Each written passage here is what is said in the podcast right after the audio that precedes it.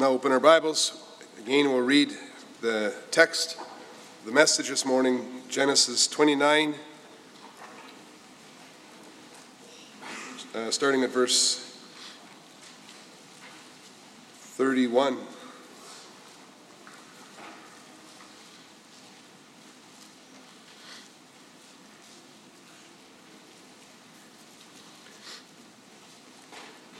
Genesis 29, verse 31 to chapter 30, verse 24. When the Lord saw that Leah was hated, he opened her womb, but Rachel was barren. And Leah conceived and bore a son, and she called his name Reuben, for she said, Because the Lord has looked upon my affliction, for now my husband will love me. She conceived again and bore a son, and said, Because the Lord has heard that I am hated, he has given me this son also and she called his name Simeon. Again, she conceived and bore a son and said, Now this time my husband will be attract, attached to me, because I have borne him three sons. Therefore his name was called Levi. And she conceived again and bore a son and said, This time I will praise the Lord. Therefore she called his name Judah. Then she ceased bearing. When Rachel saw that she bore Jacob no children, she envied her sister. She said to Jacob, Give me children, or I shall die. Jacob's anger was kindled against Rachel, and he said, Am I in the place of God who has withheld from you the fruit of the womb? Then she said, Here is my servant Bilhah. Go into her so that she may give birth on my behalf, that even I may have children through her. So she gave him her servant Bilhah as a wife, and Jacob went into her. And Bilhah conceived and bore Jacob a son. Then Rachel said, God has judged me and has also heard my voice and given me a son. Therefore she called his name Dan. Rachel's servant Bilhah conceived again and bore Jacob a second son. Then Rachel said, With mighty wrestlings I have wrestled with my sister and have prevailed. So she called his name Naphtali. When Leah saw that she had ceased bearing children, she took her servant Zilpah and gave her to Jacob as a wife. Then Leah's servant Zilpah bore Jacob a son. And Leah said, Good fortune has come. So she called his name Gad. Leah's servant Zilpah bore Jacob a second son. And Leah said, Happy am I, for women have called me happy. So she called his name Asher. In the days of wheat harvest, Reuben went and found mandrakes in the field and brought them to his mother Leah. Then Rachel said to Leah, Please, Give me some of your son's mandrakes. But she said to her, Is it a small matter that you have taken away my husband? Would you take away my son's mandrakes also? Rachel said, Then he may lie with you tonight in exchange for your son's mandrakes. When Jacob came from the field in the evening, Leah went out to meet him and said, You must come in to me, for I have hired you with my son's mandrakes. So he lay with her that night. God listened to Leah, and she conceived and bore Jacob a fifth son. Leah said, God has given me my wages, because I gave my servant to my husband. So she called his name Issachar. And Leah conceived again, and she bore Jacob a sixth son. Then Leah said, God has endowed me with a good endowment. Now my husband will honor me, because I have borne him six sons. So she called his name Zebulun. Afterward, she bore a daughter and called her name Dinah. Then God remembered Rachel, and God listened to her and opened her womb. She conceived and bore a son, and said, God has taken away my reproach. And she called his name Joseph, saying, May the Lord add to me another son.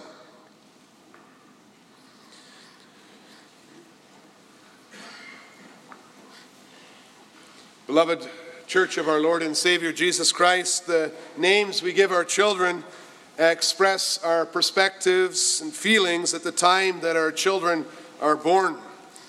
In our text, the names of the sons of Jacob are shown to be an expression of the feelings and circumstances of their mothers. And the Holy Spirit reveals all that is happening in an interesting way. He does so through the names that the women give their children. He uses the names to tell the story. It is not a happy story. A lot of this has to do with the fact that Jacob has two wives, which is not how God established marriage at the time of creation, when he said that each man should have his own wife and each woman her own husband. The situation is complicated by the fact that these two wives, Rachel and Leah, are sisters, something which God expressly forbids later in the law of Moses. You can see that in Leviticus 18. So we have Rachel and we have Leah, and they want to be valuable and they want to be valued. But they are dissatisfied with their own lot in life, and each looks at the other sister with envy for what her sister has. And so the birth of the nation of Israel, through whom God brings the Messiah, was happened in, in the midst of much sadness, the sadness of an unloved wife, the suffering of a barren woman, the rivalry between sisters who were seeking their honor, their sense of fulfillment in the prize of children.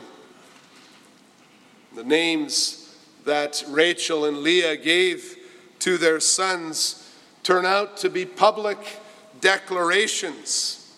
Public declarations that would turn out to be the names of the tribes and the states of Israel. They are names that would find their way onto the breastpiece of the high priest as he approached God in the temple. They are names that would find themselves later, we read in Revelation, written on the gates of the New Jerusalem. Names that we will continue to see. Behind these famous names of Israel's tribes we can hear the cries of unhappy women as they seek fulfillment in their task, as they cry out in search of love, of justice, and of peace. The church in the New Testament, that's us today as well, we recognize the cries. We recognize the cries, for they come from the human situation. But we also recognize what we read in Colossians 1. As these women are crying, we have a very clear picture of our Lord Jesus Christ standing above it all and seeing all things, the firstborn of all creation, who is before all things and holding all things together as head of the church. He is the one standing behind the women and using them to give birth to the nation of Israel so that he might enter into the world through their families and allow them to share in the inheritance of the saints in the light, as we read in Colossians 1, verse 12. I preach to you the gospel of Jesus Christ under this theme only the Messiah in Judah's line can fully answer the cry of Israel's mothers. We will see that Israel's mothers cry out. In the second place, Israel's Messiah answers. This whole part of Genesis that we've been reading and studying and hearing proclaimed to us, it shows several times how important families were, especially at this time in the church. If there ever was a time when Paul's instruction in 1 Timothy 2, verse 15, was understood, it was now in the time when the very church depended on women giving birth.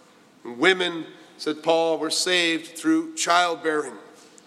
As Abraham and Isaac waited patiently for their wives to conceive a child, they recognized that women who could give birth to children were absolutely necessary for the growth of the family, the tribe, the nation, of the church.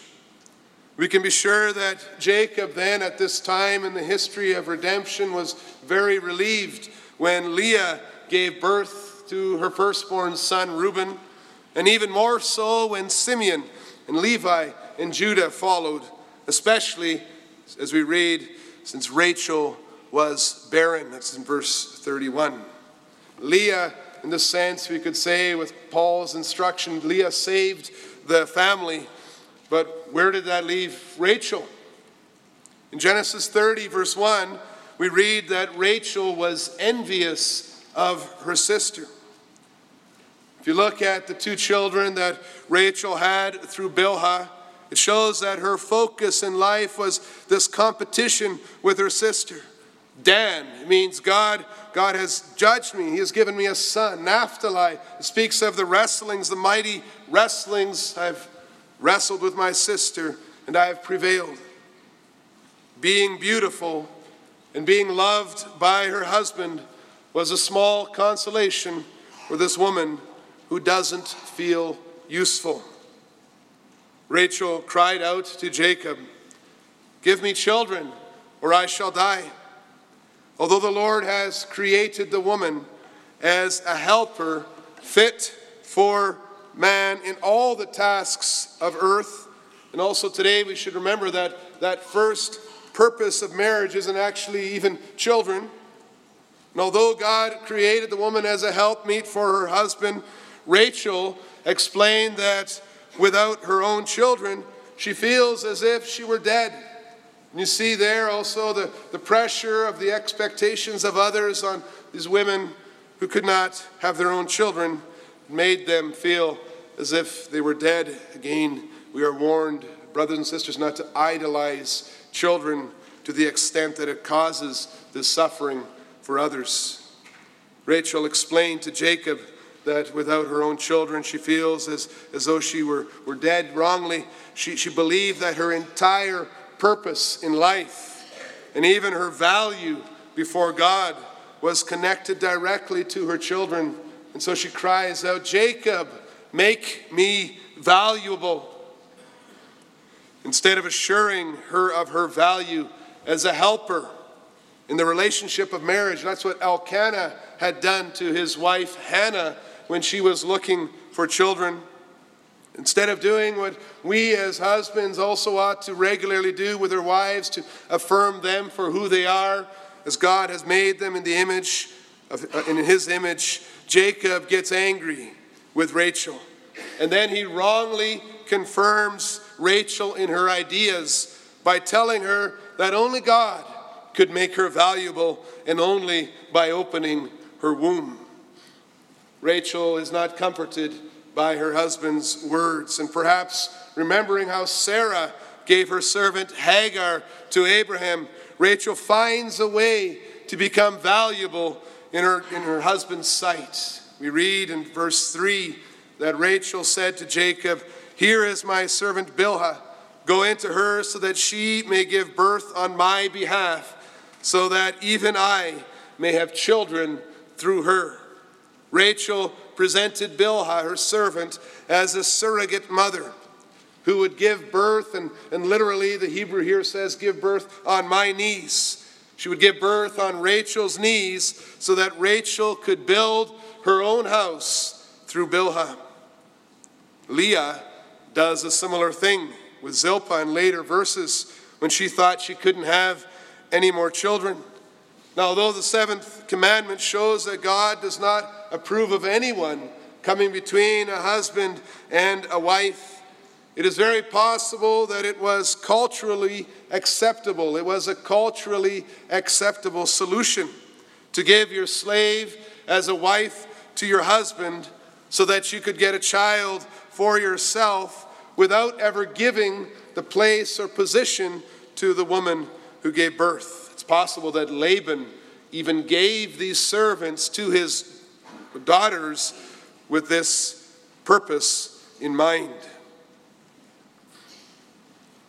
And so Rachel and Leah received children through their servants. And it seems that it did bring some relief to their suffering.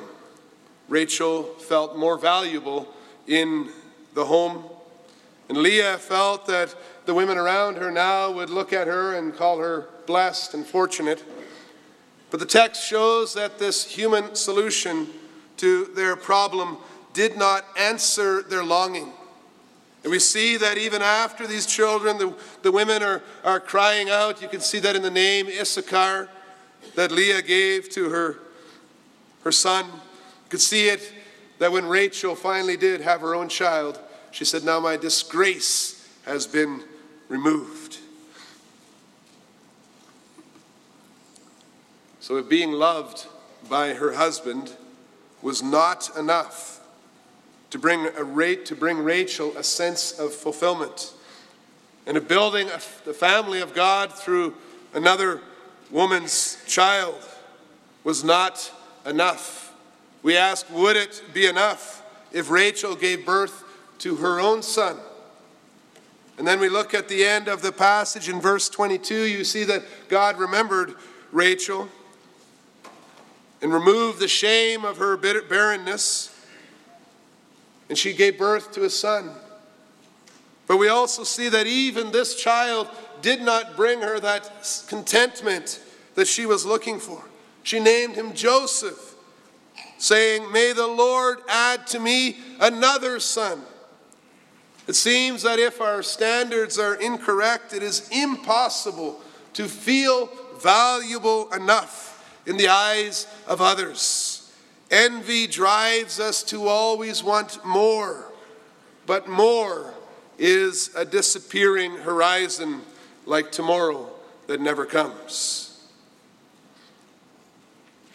Rachel wanted more children in the hopes that she would be more valuable. Leah had four sons of her own, two more through her servant Zilpah and then she managed to have even more children afterwards. Leah was more valuable to Jacob in terms of children, but she also suffered because she was not valued by her husband. And so when we look at the passage speaking of Leah, we read sometimes the word hated, verse 31 and verse 33. But we need to understand that the word hated should be read in the context of Genesis 29, verse 30, where it says that Jacob loved Rachel more than Leah. That probably means that although Jacob then didn't harm Leah, he simply didn't love her. Perhaps he even ignored her. Children couldn't guarantee love and a happy relationship. Leah made it clear that she longed for Jacob's love. And so every time that Jacob would call, his old, call for his oldest son Reuben, he, he, he would hear Leah's voice in the background The Lord saw Leah. Why don't you love her? And when he called his second son Simeon, the meaning of Simeon's name would remind him The Lord knows. He heard that you don't love Leah. And even Levi, as Jacob called for him and said, Attached, attached, please come over here and, and help me with this or that, he would be reminded of Leah's longing to be attached to her husband. Leah's later sons are no better. She found her delight in the good fortune, Gad, of having children and craved the praise of other women who saw her as happy, but she was always looking for more. The whole story of the mandrakes shows the, the situation. Goes to show how desperately Leah was looking for love. Although we can't be sure, it's most probable that mandrakes are the modern day, and here comes the technical scientific term for the flower, the Atropa mandragora. Anyways, it's a plant that has coarse uh, and, and lettuce like leaves and a root which is large and spindle shaped uh, when, when uh, it often divides in a forking manner. So the fruit actually the root actually looks like a human form. There's a whole bunch of legends surrounding this plant. And whether it was a simply simply a, a rare delicacy perhaps like huckleberries today you're hiking and you find some special berries huckleberries on the side or whether it was because the plant actually had narcotic qualities, like finding a, a tobacco plant or something. Rachel liked mandrakes, and so she asked for some mandrakes. She heard that Reuben found some, she wanted to have some as well. There doesn't seem to be any connection to Jacob, to the relationship with Jacob in her request. So Leah's reaction is very strong. It shows that all that Leah can think about is that Rachel spends more time with Jacob than I do. And so Leah says, Hey, Rachel, I heard, or Leah, I heard your son found some mandrakes. Could you mind if I, I have some? And she says, Is it a small matter that you have taken away my husband? Would you take away my son's mandrakes as well? Leah couldn't see Rachel without thinking about the time she had with Jacob. Children were not enough to satisfy Leah. She longed for this meaningful relationship with her husband. And then, after Rachel trades the mandrakes for one night with Jacob, Leah comes out to the field. She shames her husband for letting the distance grow between them. And she says, I have hired you for one night with my son's mandrakes. And now Jacob would have to call one of his sons wages, which made the other son, Zebulun, honored almost seem like a joke. Although she was valuable and she knew it, Leah was not valued. That left her unsatisfied, that left her unfulfilled. The Holy Spirit says in Proverbs 30, verse 23, that the earth trembles and cannot bear up when a woman is an unloved wife. And so, like so many women today, Leah cried out. She cried out for a longing, for a loving and a meaningful relationship with her husband. And as we read through all this, as we look at the names of the sons of Jacob, we, we see very clearly the point that nothing that either Leah or Rachel did brought contentment. They could never feel valued enough. They could never feel valuable enough when they looked around at the situation around them. They were looking to other people to validate them. And although each had a unique blessing on this earth in their family, one being the loved one, the other being the mother of children, they kept looking. They were unhappy. They were seeking fulfillment. Every time that an Israelite saw the names of the tribes of Israel, every time that we see the names of the tribes of Israel, we could still hear the cries of the mothers Where can I find justice? Where can I find fulfillment? Where can I find love? And the answer of Scripture is clear. Look in the line of Judah, for there you will see the Messiah's answer. Genesis 30 repeats the cries of Israel's mothers to, to empathize with us and to emphasize the disappointment of the sinful world. And so it calls us all to lift up our eyes to heaven, to see the Lord Jesus as revealed in Colossians 1, that we can find our joy and purpose in the one who loves us so much.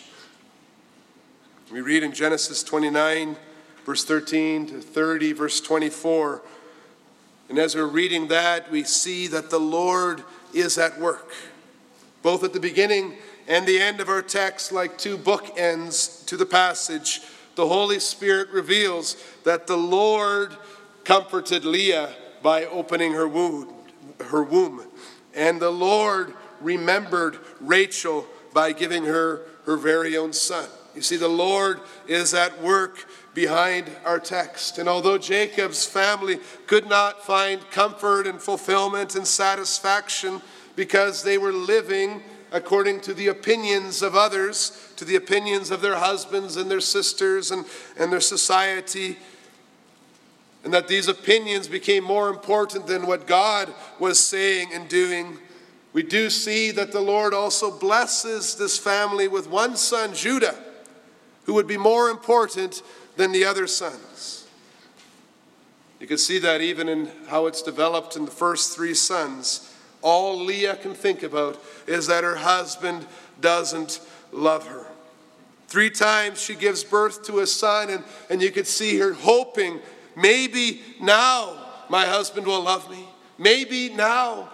Maybe now. And then Judah is born. And it seems that Finally, she gets it. Finally, Leah seeks her fulfillment outside of herself, outside of her husband's opinion and in the Lord, who saw her when Reuben was born, who heard her when Simeon was born, who attached himself to her when Levi was born. And we read that very important verse, verse 35. Leah says, This time I will praise the Lord. Her reward for her humility was greater than she or Rachel could have ever guessed. God's special favor to Judah was first revi- revealed in Genesis 49 when Jacob gave Judah a very special blessing, calling him a lion, that all his brothers would, would bow before him. He would have the, the staff, the ruler's staff in his hand for, for all time. And then we can see that in the Old Testament, with the competition between Rachel and Leah in the background, the Lord reveals that it is Judah and not Joseph that will be used in God's plan. We'll sing about that in Psalm 78. It comes from verses 67 to 68. And then the prophets, they keep saying, Judah, Judah, Judah, the Messiah will come from the line of Judah in Bethlehem of Judah. Judah will possess the mountains of the Lord, Isaiah 65, verse 9. The author of Hebrews in chapter 7, verse 14, he says it simply. He says, For it is evident that our Lord was descended from Judah. Revelation 5, verse 5 tells, it, tells us that in the glory of heaven, the elders will look upon the victorious Lord Jesus Christ, and they will call him the Lion of the tribe of Judah. Leah will hear the name that she chose for her son being used in the glory of heaven to praise the one who is the image of the invisible God, through whom and for whom all things were created. This time I will praise the Lord, says Leah. And God allows her the privilege of being the mother of our Lord, who is the hope of all the families on earth. So, this passage we have today is primarily a text that teaches us about the, the building up of the house of Israel through Rachel and Leah. As it leads to Judah's line, Ruth 4, verse 11, that's how we see a reference to this passage. Our text reveals that the Lord Almighty used real men and real women, sinners like we are, to bring his son Jesus Christ into this world. Our Savior, our Messiah, came into the world through a nation that came from one man, two wives, two maidservants, and a ton of God's grace. The Lion of Judah humbled himself to enter into a human race that is crying out for love, for peace, and unable to find fulfillment in themselves. And the gospel message is that he fully answers the longing of our hearts. Israel's Messiah is present in our text as the hope of the nation that was still being born to envious, disheartened, and sad, angry, and struggling parents. When we believe in Jesus Christ, He is the Messiah who allows us to fulfill our mandate to have families with a new perspective, the vertical perspective. He is the Savior so powerfully described in Colossians 1, who is preeminent in everything, making peace in His blood. And so we see, brothers and sisters, when we lift up our eyes to Him, look what that does to your life. Look what that does to your marriages. Look what that does to your families. Leah and Rachel desired to be valuable and valued, but because of envy, because of the rivalry of the sisters, because of the divided love of a husband and their inability to have children at will, they were not satisfied. We know that in this life we will be disappointed in ourselves we will be disappointed in others and in others' opinions. That is, until we lift up our hearts and lift up our eyes to God in heaven. The Messiah does not consider Leah to be nothing more than a baby factory for a man that doesn't love her, but he sees her as an instrument in his almighty hand through whom he could change the hearts of husbands so that they begin to love their wives as Christ loved his church. God's answer for the lonely, unloved wife who feels she has been used by her husband is not like the world's answer. The world says, forget it, stand up to him, fight back. But he says, no, look to me. Look to me and I will satisfy the longings of your heart. The Messiah tells the barren woman that children cannot be a measure of how valuable you are in God's sight, since your value cannot depend on something that God doesn't give you.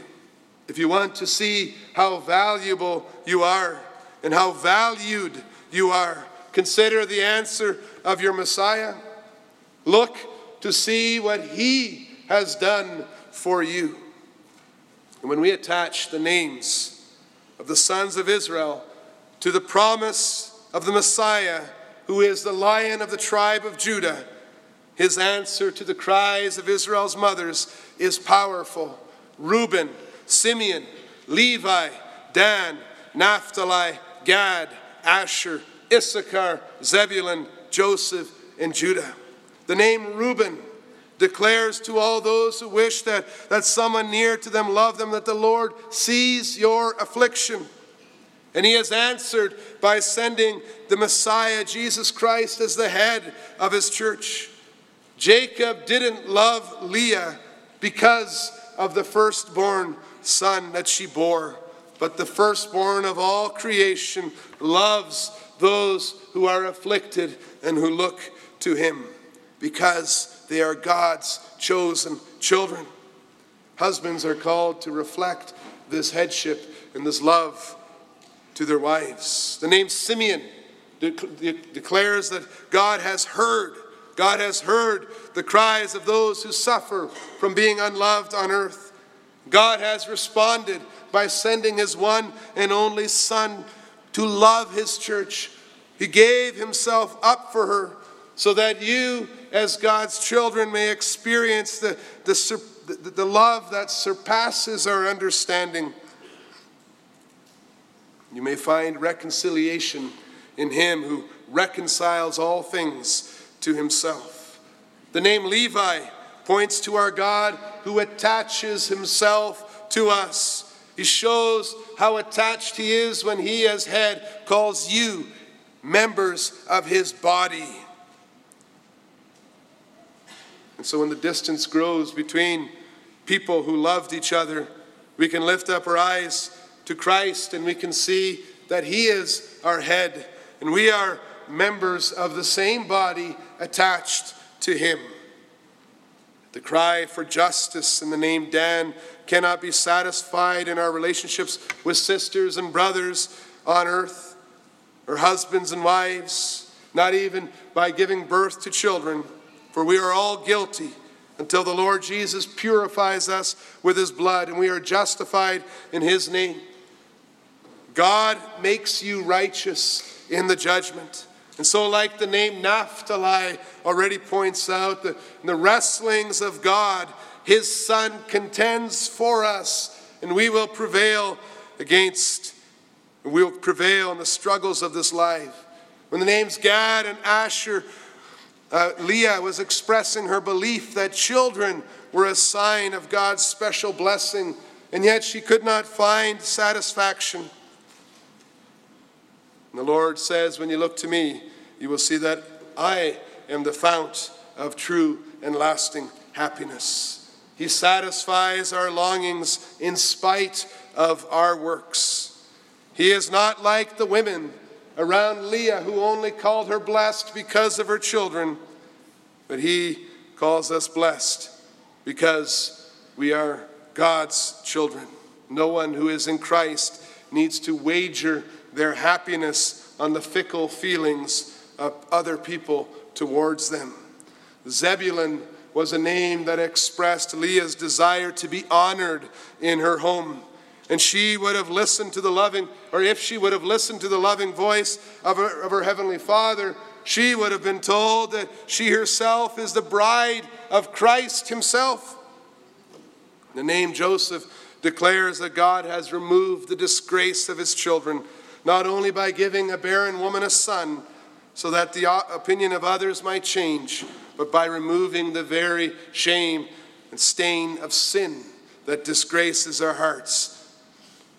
There, are many different ways to see how God answers these cries of our hearts. I've given just a few examples to, to help us to understand what the Messiah does for all of our lives.